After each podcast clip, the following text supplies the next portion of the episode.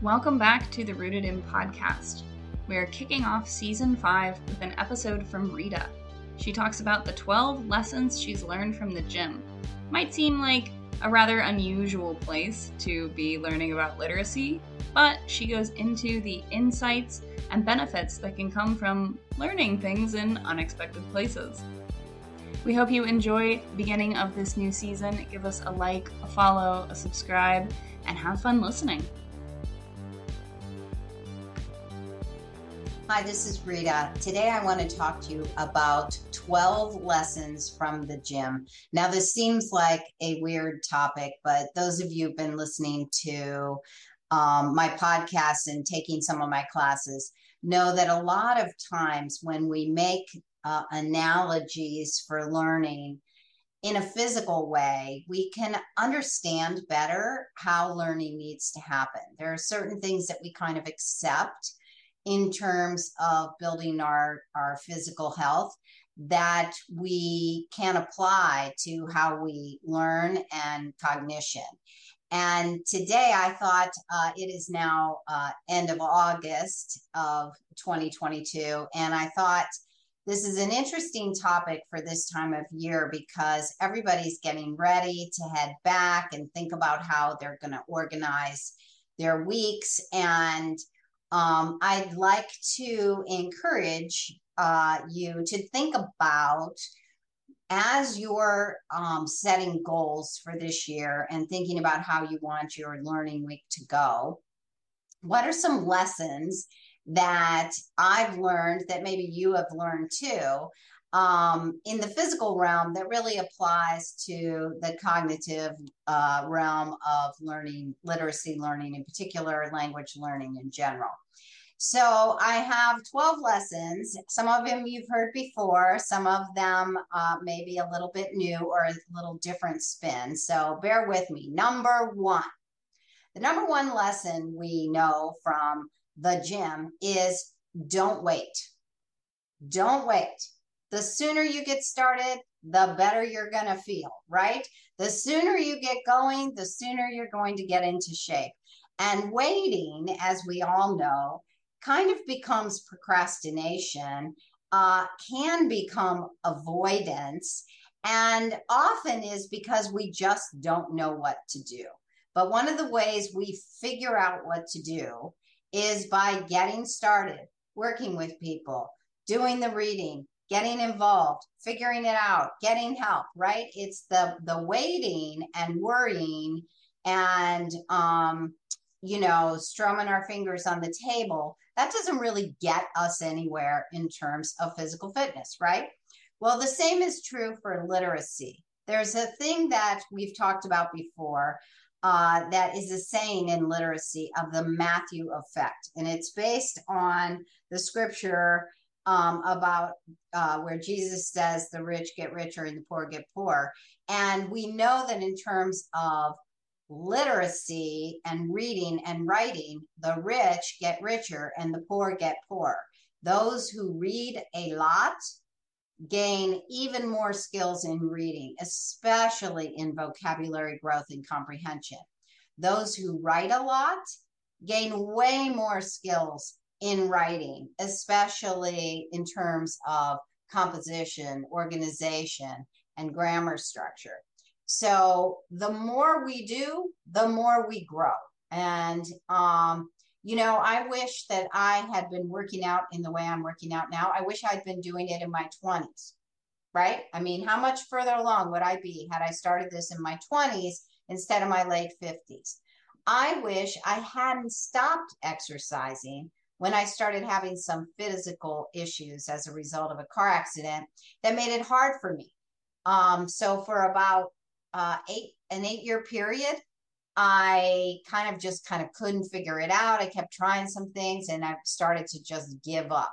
Now I'm not only catching up, but I'm in this phase of work life that kind of works against me, right? I'm in this phase now in my early 60s where if I don't keep working out, I'm actually losing strength and mobility and endurance and balance, right? Well, that is true for our kids as well in terms of language and literacy growth. we absolutely know that there are these periods in cognition where we are kind of the most malleable. That doesn't mean it's ever too late. Never, ever, ever, ever, ever is it too late. But waiting is not really that helpful. Mostly what waiting does is it makes the gaps grow. Just like physically, I get increasingly weak. Waiting just means now the difference between my age level and great expectancies has just gotten bigger and bigger and bigger. So if you are just now getting on board and you're thinking, how am I going to do this? My child really doesn't like it. They're resisting. Don't wait. Don't wait any longer. Tell your friends, don't wait. You don't have to go at the rate everybody else is going, but you do need to get started. So, lesson from the gym number two. I call this gentle, gentle, gentle, apply, apply, apply. So, by gentle, gentle, gentle, this is when we talk about working to a level of success. We really don't want to throw everything at kids and have them feel overwhelmed. That's really not helpful. The gentle approach, a little bit at a time, working to a level where we know they can be successful, but then apply it. Don't wait until they have all their reading and writing skills to um, try to spell a few words. Don't wait until they have all their spelling and grammar skills to write a few sentences. We always want to be inching up the skills and applying it and then moving to the next level. This is why we call it laying a path because we take tiny steps, but we keep moving down the path. So I realized that something like lifting weights, which quite honestly, I always thought was boring and hard and I don't know, um, uninviting and intimidating and all those things. It mattered more when I realized, hey, you know what? I can lift all these bags of groceries at one time. You know what? My left hand is getting to approach the strength of my right hand. You know what? I have a pretty good grip now. You know what? I can put baggage, carry on baggage overhead by myself without having to ask the person beside me to give me a hand and without worrying about it clunking on someone's head when I lose control. All the ways that I apply what I do in the gym helps me feel motivated to keep going. And this is true of our kids too, as they're learning. We don't say, hey, we're just doing this little thing here, and someday we'll work on writing. Someday we'll work on spelling. Someday we'll work on um, you know, making a paper because I'm trying to be super careful. Even in the midst of being gentle, gentle, gentle, we apply, apply, apply. It's really one of the things that really helps motivation and helps cut down on the why am I doing this anyway? Okay. Uh, third lesson from the gym work at intervals. You're less likely to hurt yourself and give up. It's so true. I can remember taking these group classes. Group classes are mostly geared to what a teacher can do. And they're also geared toward some standard set out there by somebody, right? So in a group class, we might do five minutes of sit ups or something. Well, I got to tell you what, I am going to fatigue and start compensating and using the wrong muscles after a minute. So, is that good for me? No, that's not good for me. What's good for me is to work in intervals and and work so that I'm still doing good work within that short time period. And it also helps with variety. Who wants to do sit ups for five minutes when you can do a round of sit ups and then a round of pull ups and then a round of bike and then around all these things in 45 seconds to a minute intervals and then repeat? right? That kind of interval work works really nice in training and it works nice in our schooling with literacy as well. We can build a couple words. Now let's write a couple of these words. Let's do a sentence. Let's read a few of these sentences. Let's come back and use a few of these words and create our own sentences. Now let's read a paragraph. Okay. Let's take a break and go do something, right? This working in intervals uh, really matters. This goes to the next one, lesson number four work until you can't, rest until you can. This is something that uh, my trainer says to me all the time work until you can't, rest until you can. And what that is, is kind of a saying that has to do with weight training. This idea that rest and work are synergistic. You know, we work, the more we rest ourselves, the harder we can work. And the more we work, the more we're going to need that rest. And so that can happen with our kids. I'll be like, you know what? I want you to spell these five words using all your good skills, saying sounds while you write, remembering the new rules we learned, using your sound lines, applying all your best skills, and then we'll stop at five. Okay? And then let's come back. Let's do three more. That's better than, hey, let's do 10 in a row. And the first five are okay. And the last five were kind of worthless because you actually stop saying your sounds as you write. So try to have this attitude with your kids. Work until you can't, then rest until you can again. Not work for a few minutes. Now I'm done for the day. I'm not going to do any more of this. Hey, I'm lucky if I get five minutes of work out of my kid every day. That's not the way we want to go about it.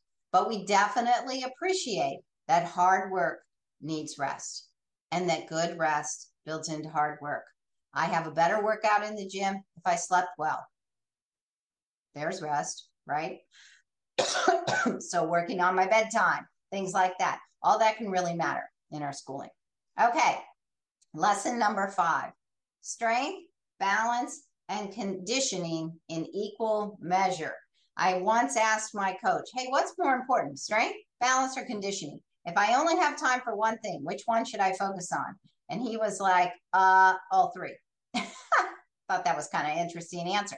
He's like, think of that as a triangle. We always want strength, balance, and conditioning. So, strength in terms of literacy is building into this foundation, this core training, these discrete skills of reading, writing, spelling. Okay. Balance is when we practice these in combination, but balance needs control, right? We need some controls to obtain balance. So if I'm just like throwing things around, that's not balance. If I have to really go slowly and steady and really think about using all my best skills, that's when I get the right balance. I'm using all my skills together, right? And we work on that a lot with our intentional copy work and intentional dictation and intentional editing. We really want kids and good handwriting skills, right? But we use those handwriting skills in, in intentional copy work and dictation. We want to have this work on balance. And then conditioning is the go for it, the projects. Let's apply this. Let's do something really good with these new skills we have. You know, let's make this poster. Let's apply it to our science um, map that we're making of some science concept. Okay. That really go for it is the conditioning. That's the stuff that makes you feel like you're really a rock star.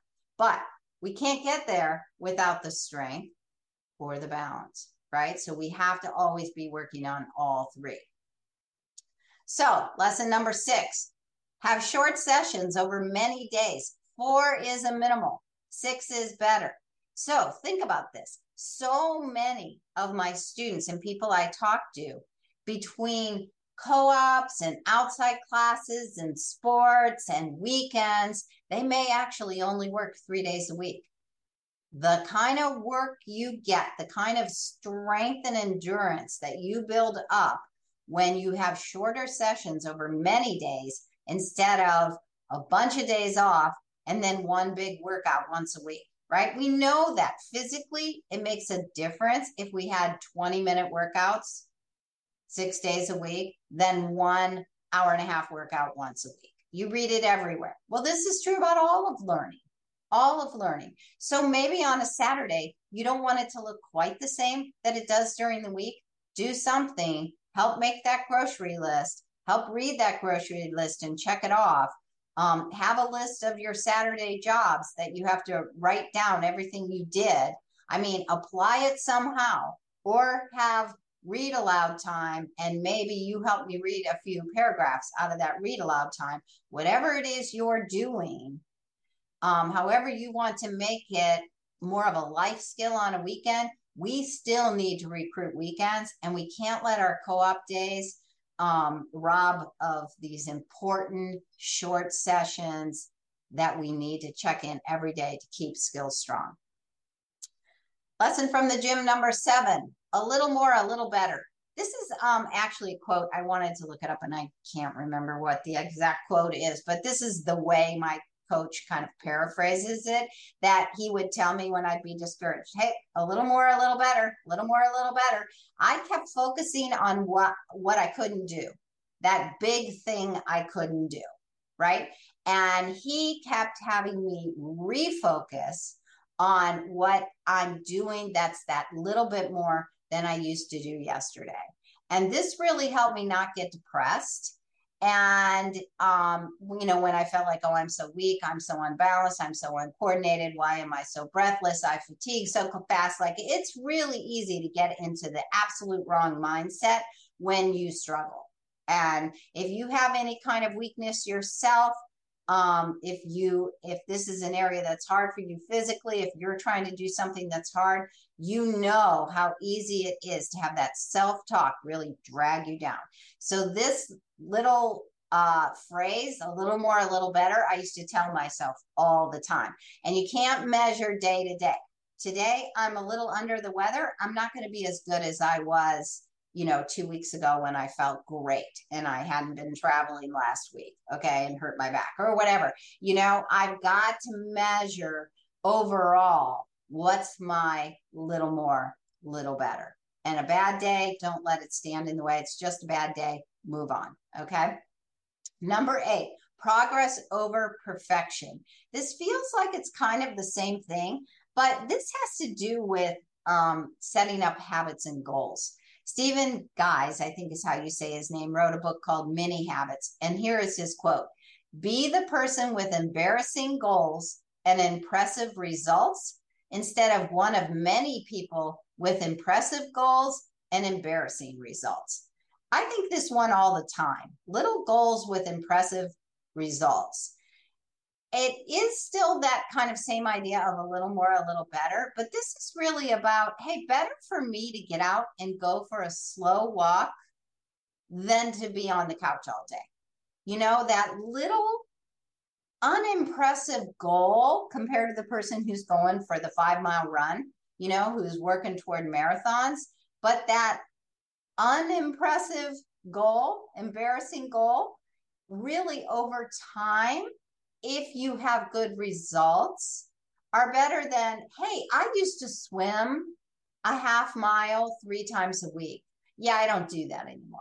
Well, if I'm going to get back in the pool, I'm probably not going to start out at a half mile. I might say to myself, I'm just going to swim for 10 minutes and I'm going to try to do that two days a week.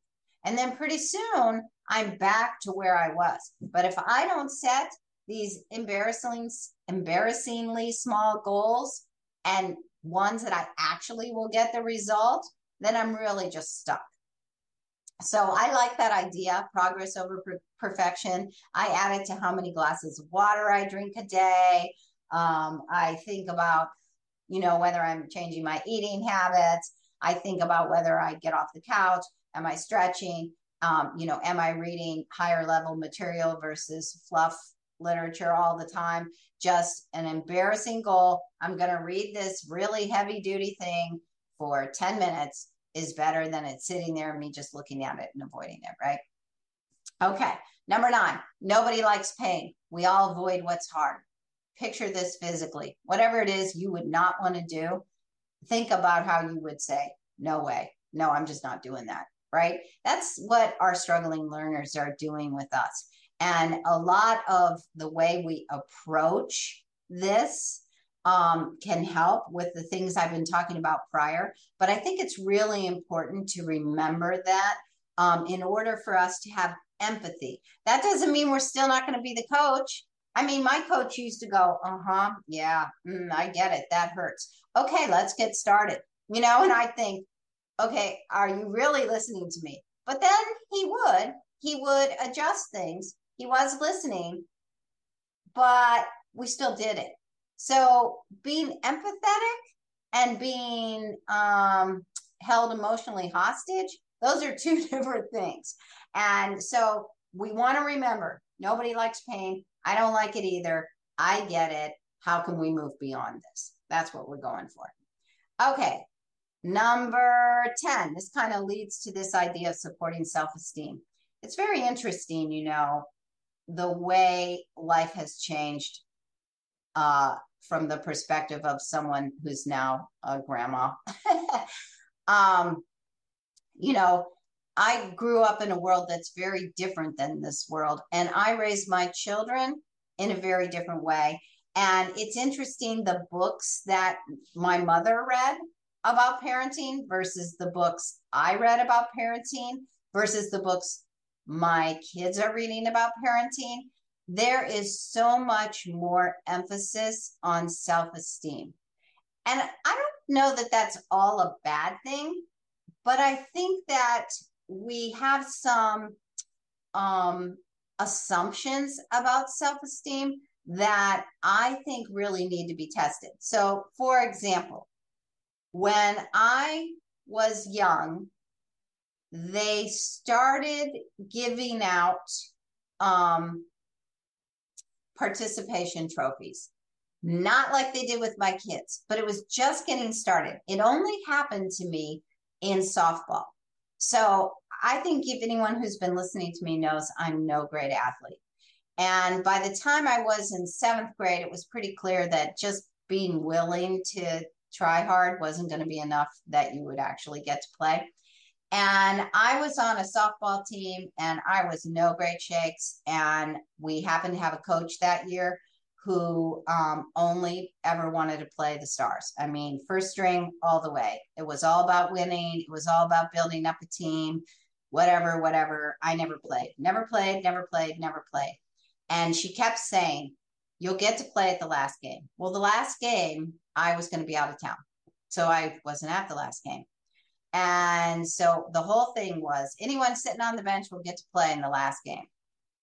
So the last game came and went. I didn't get to be there. I never played. So we have our picnic and we're all standing in line and she hands me my trophy and I handed it back. And I was like, you know what? I never played. I never played in one game. And she was like, well, you weren't there. And I was like, well, yeah, that's true, but you knew that. so I don't want this. This means nothing to me. And then, you know, another coach felt bad, blah, blah, blah. Well, what do you think my self esteem felt like getting that trophy? Like, that's what I think the challenge is. And actually, it's interesting. One of my students did a research project on this. And so we were reading some of the studies about do these consolation trophies, participation trophies, they're called, you know, do they have a positive effect or a negative effect? And basically, what they're finding is that actually that kind of thing can make kids feel worse about themselves, not better about themselves. You know, we all know who's first string, we all know who's sitting on the bench. It's really not going to make a big difference if you try to make me feel better. What makes me feel better is getting in the game, making some progress, doing the work, being included, right? So as long as I'm outside of kids that can read and write, no matter how much my mom and dad tell me I'm a great person, no matter how good I am at whatever my other interests are, I still know when I'm sitting on the bench. What makes me feel better is figuring out how to get me off that bench. That's what makes me feel better. And so, um, as we think about how we're going to support our kids' self esteem when they're struggling learners, part of what we do is teach. That's part of the way we help their self esteem. And so I think I see that. I see that in the gym. I am still not a rock star in the gym, but I'm doing a lot more than I did before. And the way I feel about myself is very, very different. You know, I might only be glad that I'm lifting groceries more and I'm still not running a marathon, but it doesn't matter. I am actually feeling better about myself because I'm no longer sitting on the bench. And that's what really we really know from the gym. Okay. Lesson 11 tackle the real problem. So I think about this in terms of exercise because, you know, I would like always look for the cute clothes that might make me feel better. In fact, I remember reading this article about how many pairs of black pants most women own. That most of us are in like this pursuit of the black pants that are going to make us look great, right? Well, what would actually make us look great? Um, you know, various things that may be our problems, right? Like whatever my body problem is, or your body problem is, or our perceived body problem, even if it's not real, it's just what we think.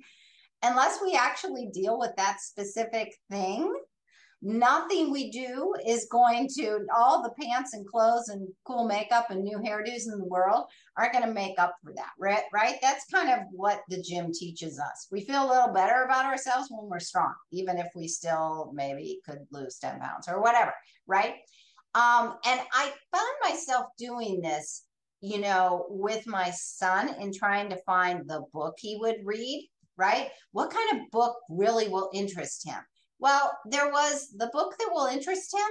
And then there was the, you know what? If you can't pick a book, I'm going to pick a book for you, but you're still going to read 20 minutes a day. You know, you're still going to read aloud to me. And if this book doesn't interest you, I'm really sorry, but it's the reading aloud that gets you there, right? It's the reading practice that gets you there. It's not going to be, hey, how about this book? This book's about this. This book's about that. Now, we all have our certain types of books that make reading easier, that make reading more fun. I'm not saying that, but I'm just saying that you got to tackle what the real problem is.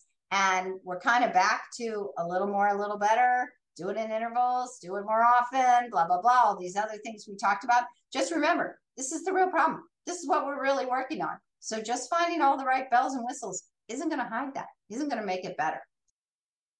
Okay, last one 12 lessons from the gym. Okay, just as exercise is a quality of life issue, literacy is a quality of life issue. I keep saying exercise right now for me is my retirement investment. I'm spending a little money on it with a trainer. And I keep saying, well, I'm investing in my retirement. I'm doing it many ways. This is one of them, right? Well, that same kind of investment is the same thing we're making when we're really building into kids' literacy skills. When we make sure they're not just reading, but they're learning how to write also.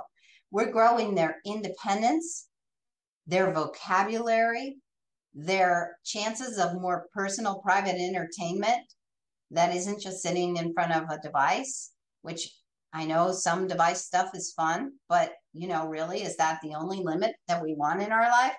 Um, we build up world knowledge. People are looking into whether this helps build empathy and understanding. We're, we're building our verbal reasoning skills. We have more options for careers and volunteer. There's so much about quality of life when we really invest in our kids' literacy. I think most of us know our kids need to do some exercise, right, in order to be healthy. Well, actually, to grow the brain, we need literacy skills. And even if you have a struggling learner, even if the amount of literacy skills they gain over the course of their educational life is going to be less than their peers, you are still building into the quality of their life. This kind of loops back around to don't wait because the gap can can reduce that um, but even if there's a gap already, just get going. We're really building into quality of life the same way exercise does, right? And uh, there is a researcher named Keith Stanovich, and there is a YouTube out there called the Matthew Effect. And we'll try to make sure we get a link to this, but you can just put in Matthew Effect Does Reading Make You Smarter? And Keith Stanovich is about five minutes long, and he talks about his research about how literacy really builds these certain cognitive skills. It is a quality of life issue, just like going to the gym. So, hope you enjoyed that. Hope that's your good little pep talk for today.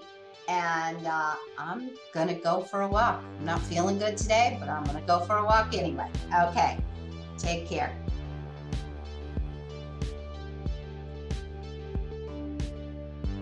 If you enjoyed what you heard today, please give us a like, subscribe, and follow our podcast, blogs, and YouTube channel. Check out our website at rootedinlanguage.com.